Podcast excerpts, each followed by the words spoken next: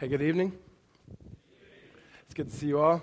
I want to welcome you, Redemption. If it's your first time here, my name is Ricardo Stewart, and I'm one of the pastors here. Glad you all could be here. Just a few announcements that I have before we get into God's Word is next Sunday we are going to have our one-time offering. And so during Advent, an Advent season, we said there's two organizations that we would partner with. And if you haven't been here for the past 3 weeks, those two particular organizations are Crisis Pregnancy Center as well as Christian Family Care.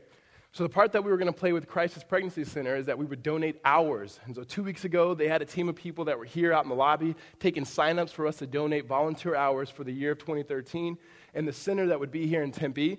And then they're back again this week so we can sign up again. So those of you who didn't get an opportunity to sign up last time, you have an opportunity to sign up today in the lobby. Or if you have any questions about the organization of Crisis Pregnancy Center, what do they do? Best thing you can do is stop by the lobby, ask them any questions, and sign up for some hours to partner with them. The other organization, again, Christian Family Care, we said we'd have a one-time offering for them. So that's next Sunday.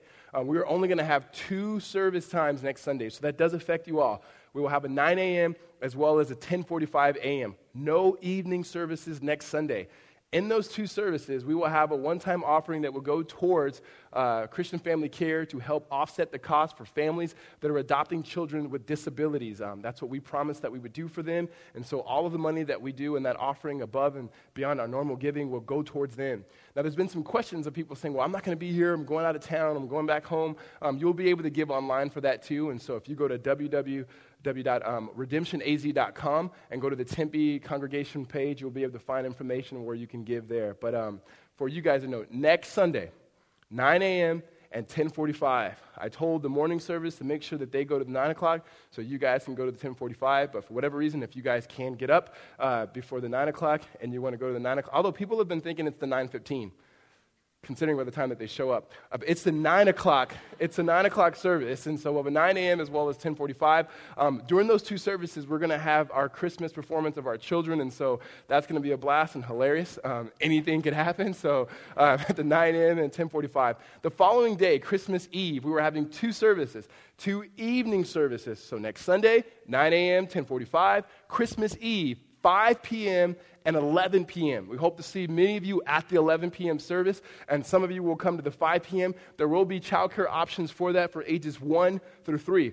We're okay with the babies being in here, the 1 to 3-year-olds. We don't want them in here. We want them with children's ministry. It's good for them. It's good for Jesus. It's good for everybody, right? And so 1 to 3, there will be childcare options for the 5 p.m. and then no childcare options for the 11 p.m. If you love Jesus and you love your kids, don't have your kids up that late. The rest of us, we will be here having a great time and be able to celebrate the very beginning of Christmas together. If you weren't a part of the 11 p.m. service last year for Christmas Eve, it was wonderful, and we look forward to having a great time for that as well. So I'll have time for announcements. If you guys have a Bible, why don't you guys open up and turn to 1 Peter chapter 5. We are ending our series, concluding our series in 1 Peter, and so we'll do that this evening. If you don't have the Bible, could you raise your hand? And keep your hand raised really high, and one of the guys will be able to get you a copy of the Bible. Keep it raised real high so they can see you. If you don't own a Bible, keep the Bible that we give you so you can have a copy of God's Word. It's our gift to you. 1 Peter chapter 5. So far in this letter, there has been one consistent theme, and the theme has been suffering. Suffering for righteousness' sake, suffering for being a Christian, suffering for walking and following Christ. And in these last few verses, we're going to look at verses 6 through 11 this evening, I think are timely to give us perspective on suffering. And perspective and understanding who God is in the midst of suffering. Understanding who God is in the midst of pain, who God is in the midst of tragic events. Many of you, like myself, on Friday at some point, whether it was Friday during the day or whether it was Friday at night or whether it was Saturday morning, that we turned on the news, that we turned on the radio station, that we read the newspaper, we followed people's posts on Facebook or Twitter, we read blogs, and we heard again and again and again of another tragic event in our country. A tragic event that none of us could make sense of, that none of us really have answers for. In fact, one of the frustrating things for me is reading these blog posts and reading these Facebook posts of people trying to answer questions that we just can't answer.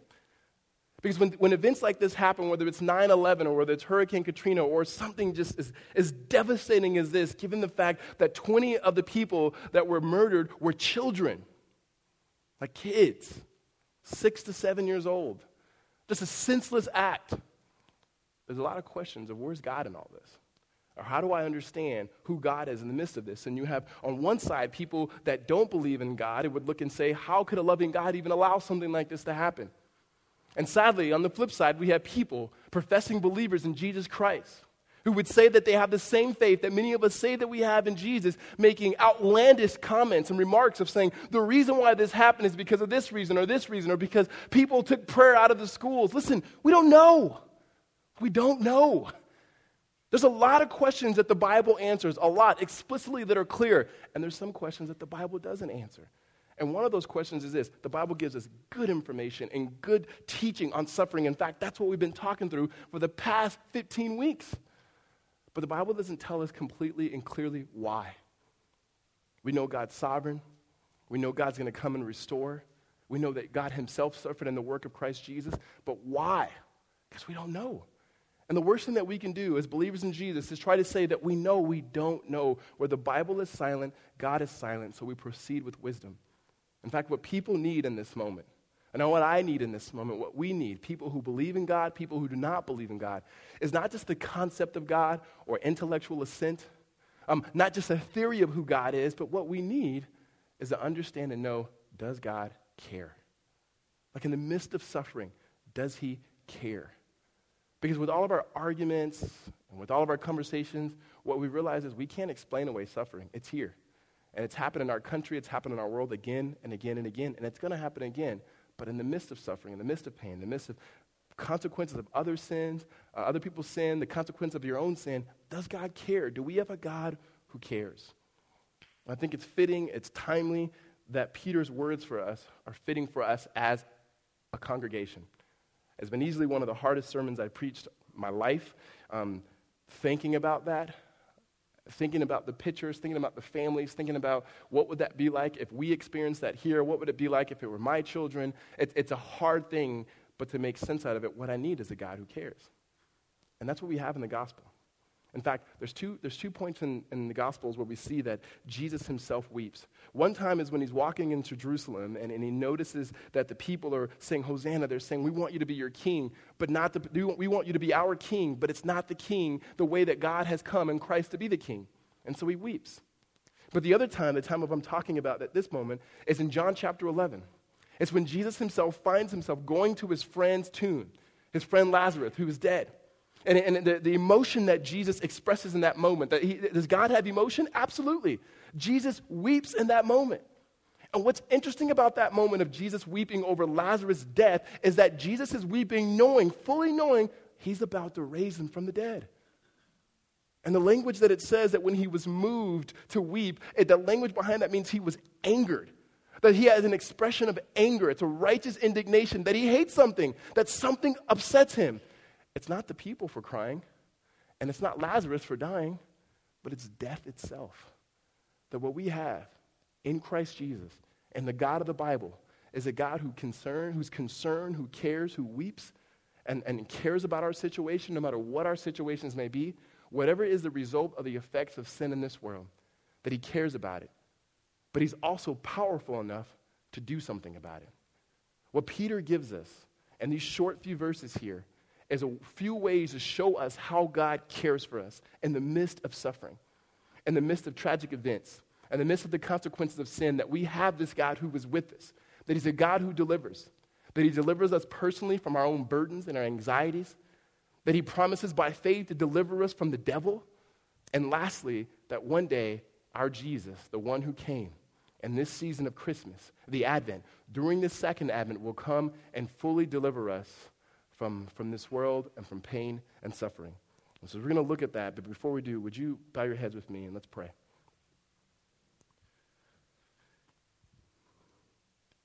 Heavenly Father, I ask that my words would be few, but the power of your Spirit would be significant. God, I pray that you would bring to the forefront of our mind just the realities of this world around us, the realities of the things that that we hate. Lord, help us hate the things you hate. God, help us to have a clear understanding of who you are. And it's just a sober mind for time for us in our country, Lord. Help us not to be flippant by anything or to take inappropriate jabs, but, Father, to understand clearly, to know you are a deliverer, you care for us, and that you draw near to your people. God, we thank you in Jesus' precious name. Amen. Peter starts in verse 6. Humble yourselves, therefore, under the mighty hand of God, so that at the proper time that he may exalt you, casting all your anxieties on him because he cares for you. When Peter says, humble yourselves, therefore, under the mighty hand of God, what comes to mind and what's brought to mind there is God from the Old Testament in the Exodus. That in that language in Deuteronomy that we read, that God himself, through his mighty hand, delivered the people out of slavery, out of Egypt. He delivered his people out of Egypt. And so Peter now, coming to the conclusion of this letter, writing to a particular people who are suffering, who are asking the same questions we ask when we suffer or we see people we love suffer. Why is this happening? And the temptation to walk away or have a disbelief in the existence of God. And Peter says, humble yourself, because the same God in whom you serve, the same God who sees your afflictions, is the same God who heard the moaning and the groanings of his people, and he was able to rescue and deliver them. This has brought comfort to God's people. In fact, during the time of exiles, the time of Daniel, in Daniel chapter 9, Daniel repeats that again to the exiles around him. This is the God who can deliver. And then Peter begins to talk more specifically in ways, in the midst of suffering, in the midst of sin, how he cares for us to deliver us. And the first is how he can deliver us and promises to deliver us from our burdens. In verse 7, he says, casting all your anxieties on him because he cares for you. To cast your anxieties on something, to cast, the picture there is having something that you have in your hands that you can't carry, that you throw upon something else or upon someone else.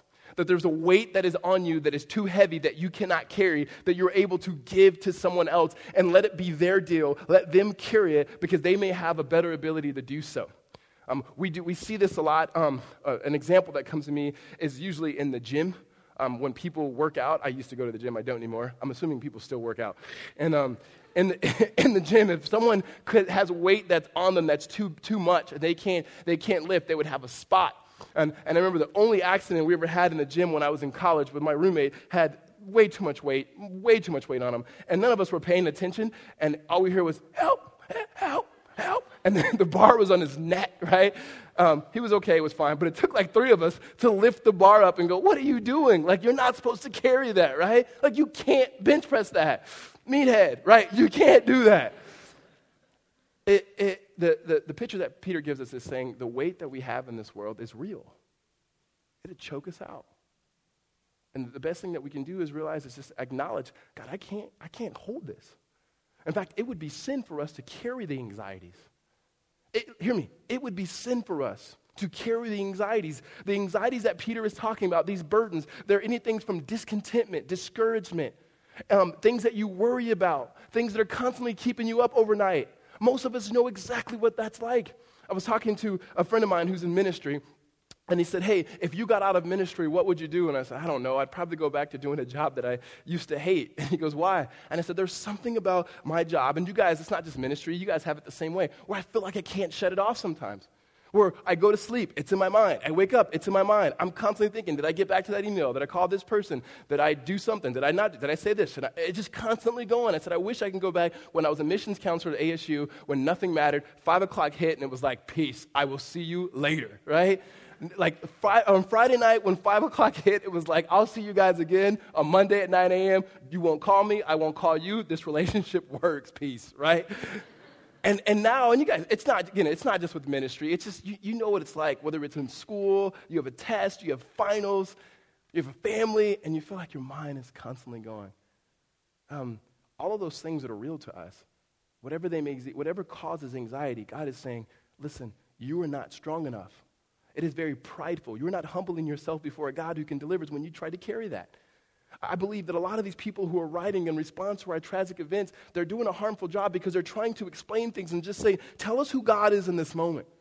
And then the questions that we can't answer, just say, hey, we don't know. We don't know. But I'm going to trust God in this. Because a part of what Peter is saying is anxieties or questioning. Like, is it okay to question God? Absolutely. Who else are you going to question?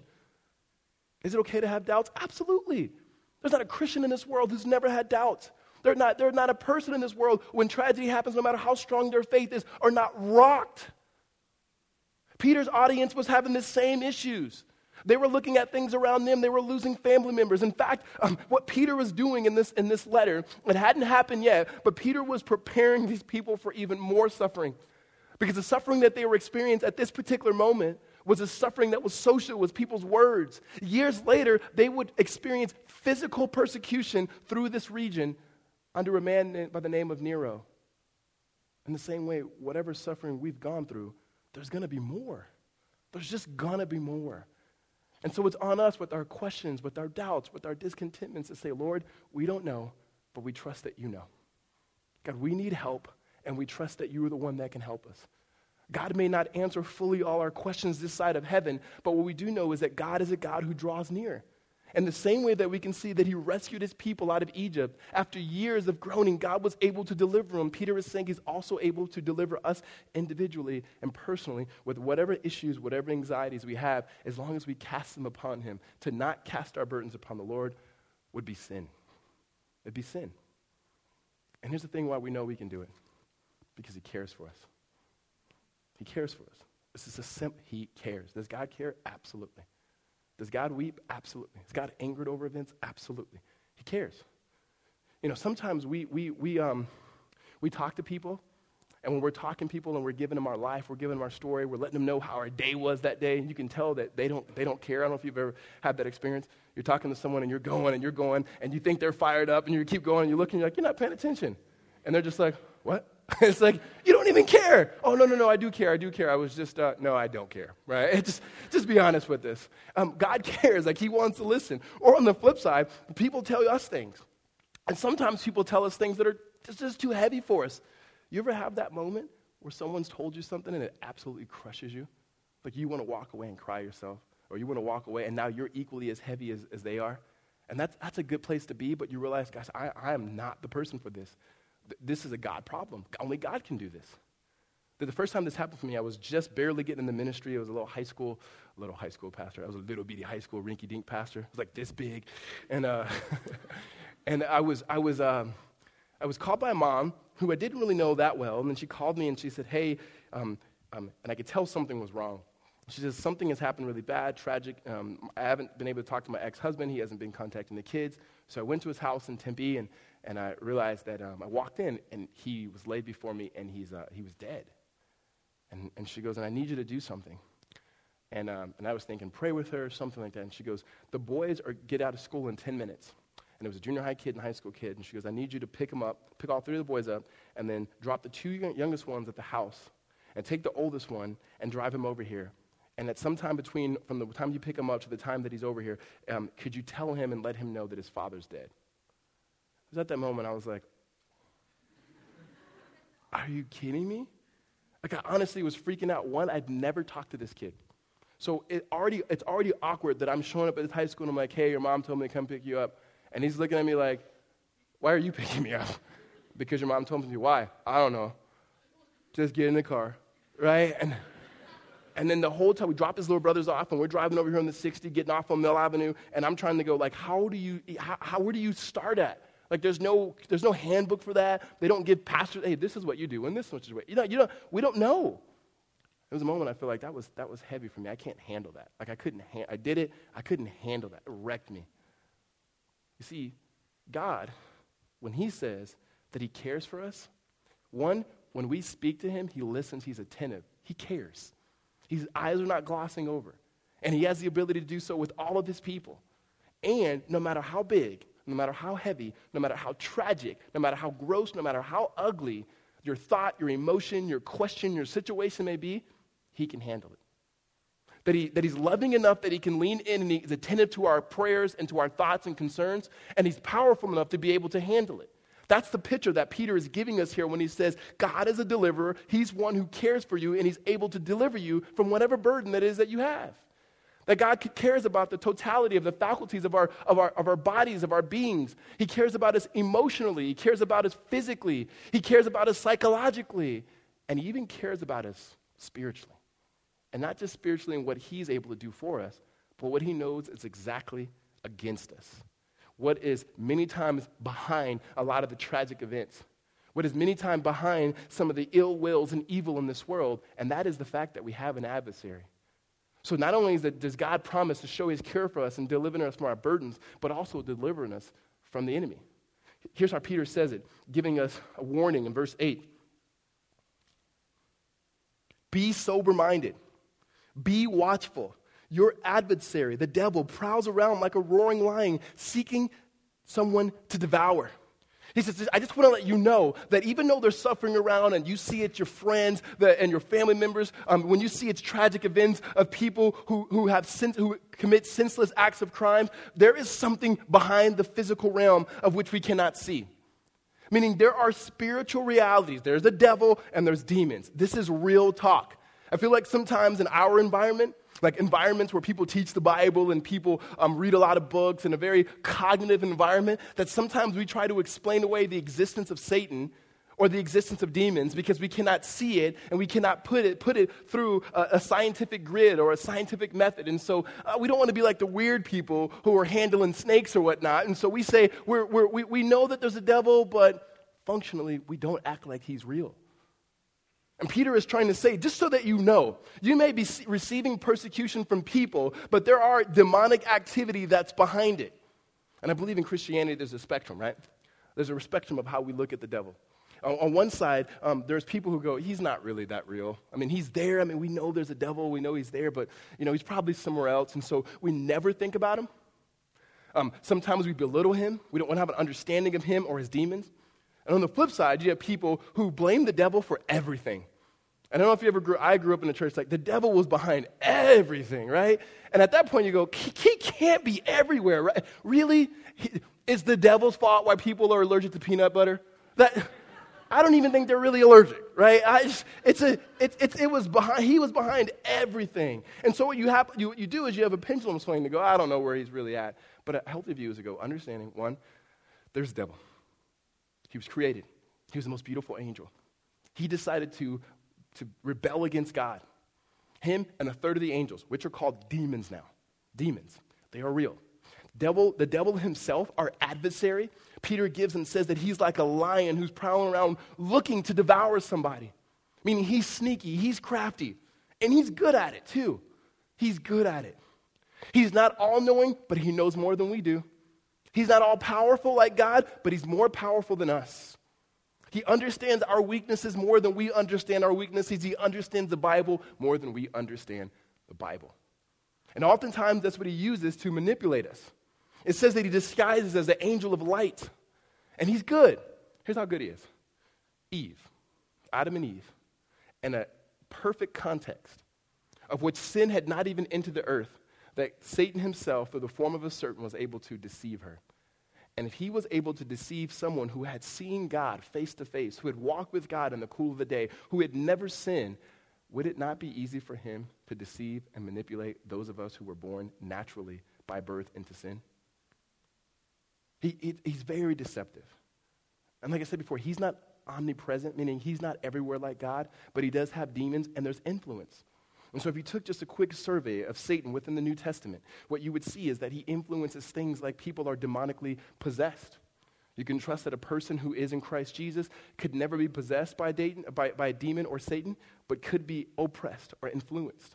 Sometimes you could have moments in your life where you can't even explain why, but there's an emotion that you have, a negative emotion that you have. Where does that come from? It could be from the enemy.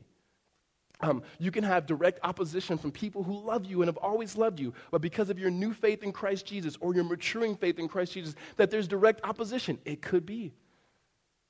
There could be an increased temptation in you, just the desire for certain things that just seem to be overwhelming to you, and it seems like it's always there, like the things that you don't want the most in your life are always there. It could be. The hard thing about the devil and about Satan and sin is that the two are hard to distinguish because oftentimes it's just our sin and sometimes it is demonic influence.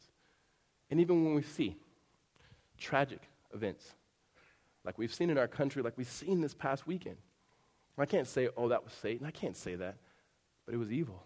I can definitely say that. It was definitely evil. And evil in itself comes from Satan. You see, it's not Satan's not going to try to scare us. He's going to try to trick us, take truth and twist truth. And he's active and he moves and he's thinking about how to distract God's people, because you know he can't destroy God's people. He can't pluck us out of God's hand. He's not going to, you know, I grew up thinking it was like Jesus and Satan were going to battle for my soul and who was going to win. And that's not the gospel. The gospel is God himself in Christ Jesus has already battled for your soul. He has you.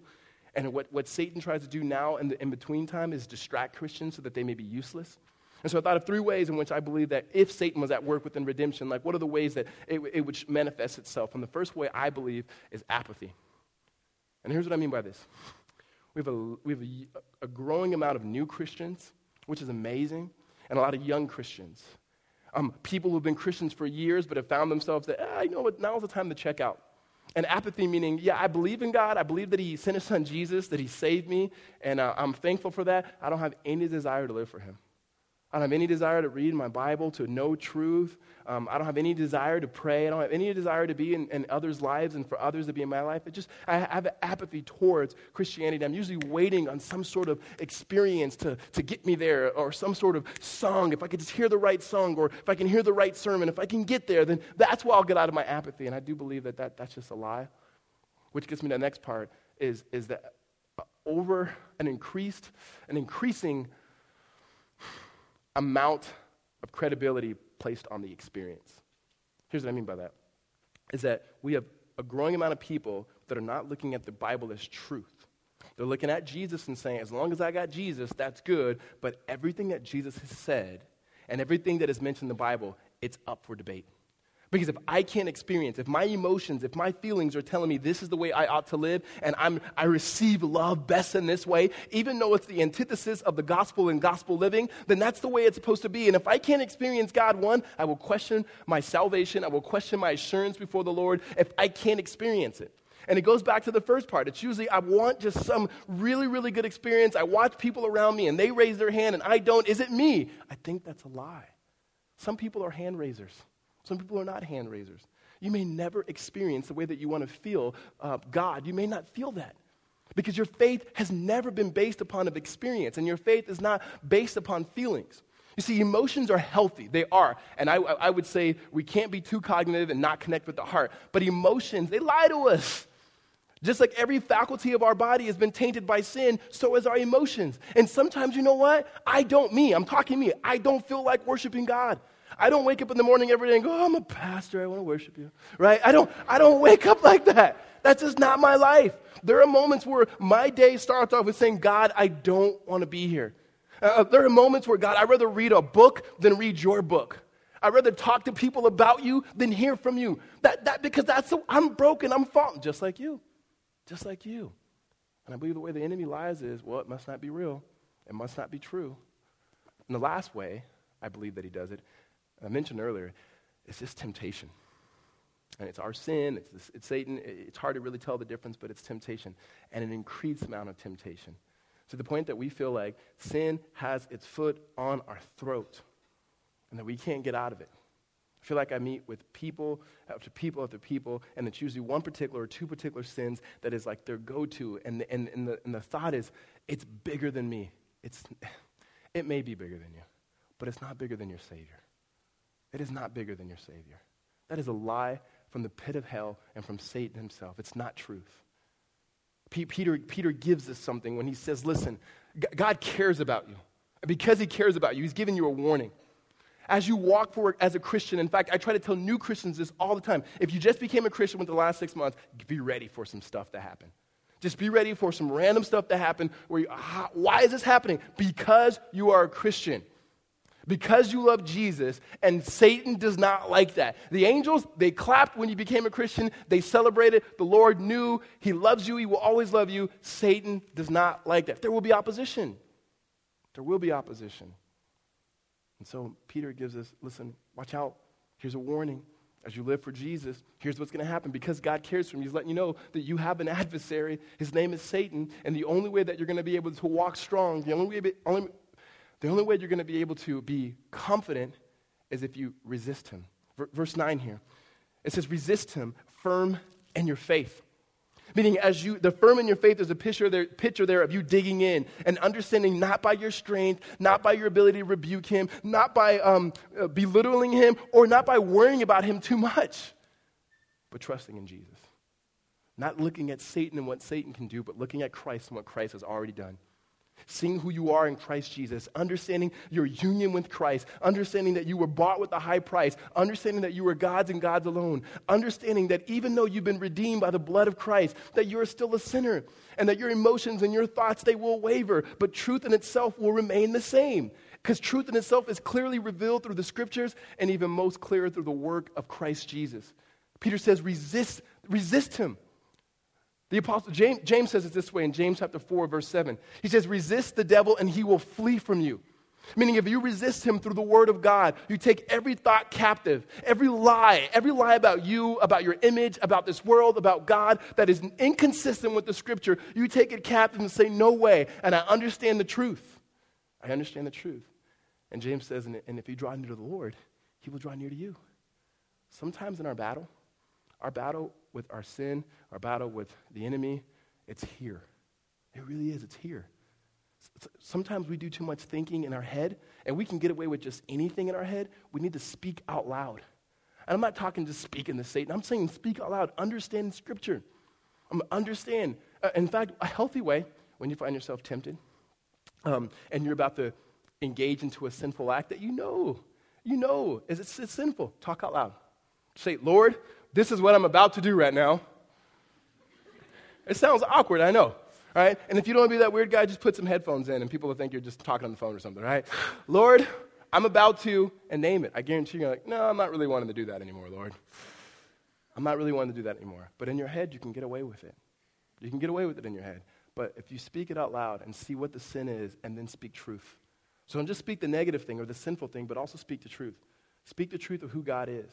That's what Peter means when he says, God cares for you. He could deliver you from the enemy, but it's only by your faith. And hear me, it's not the amount of your faith. It's not the exercise of your faith. It's the object of your faith. It's about Christ.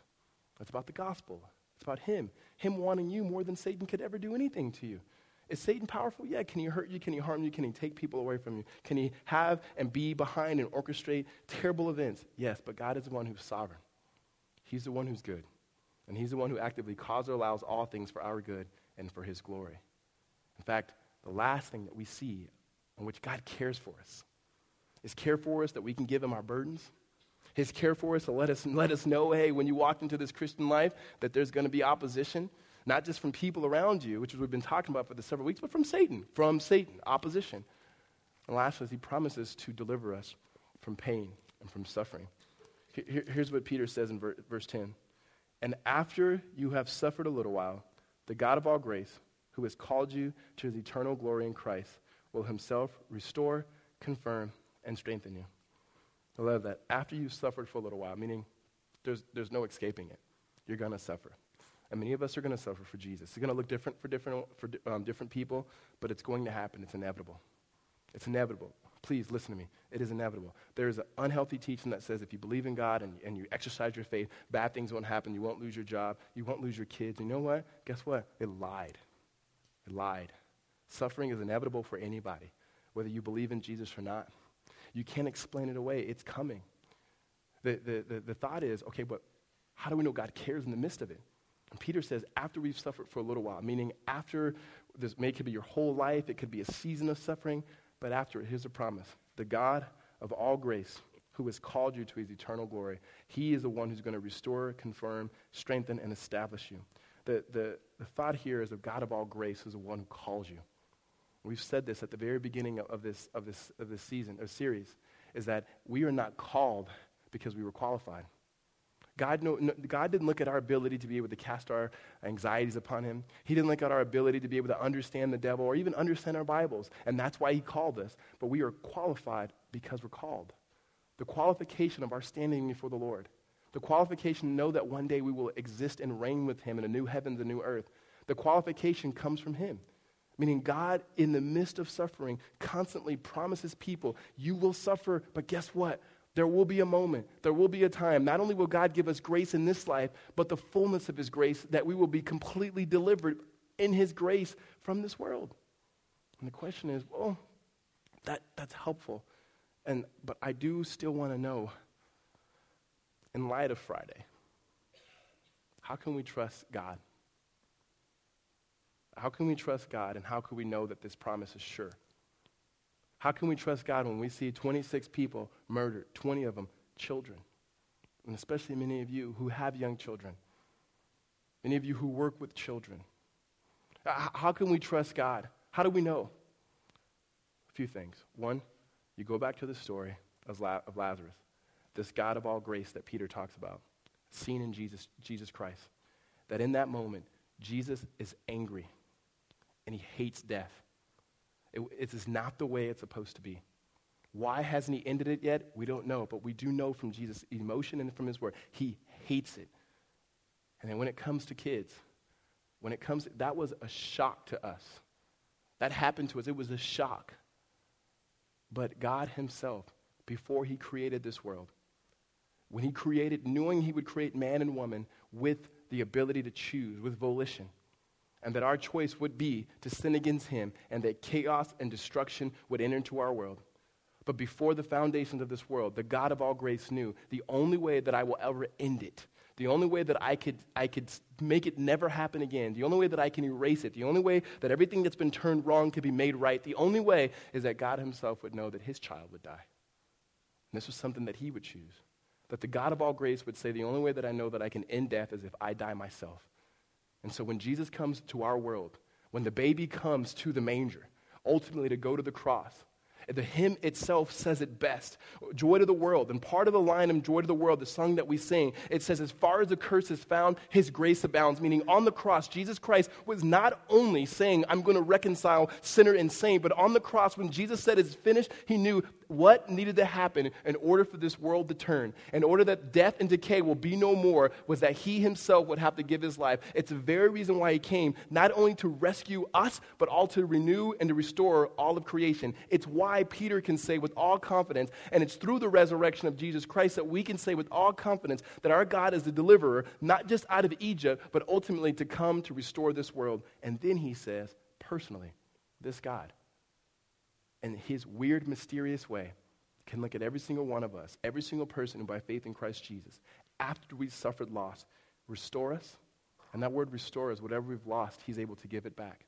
How is he going to do that? I don't know. Supremely, it means that we will be the people who we were called to be. He will confirm us, he will strengthen us, and he will establish us. Peter's hope to this church in the midst of suffering, and the same hope that we have in the midst of suffering, is not to question so much the existence of God, but to look and answer and see, does he care? And his words of encouragement is absolutely, absolutely. And Christmas is a perfect time to remember that, because he came into this world for one sole reason, to renew his people, to save his people, to one day to openly, overtly bless us. Amen? Let's pray.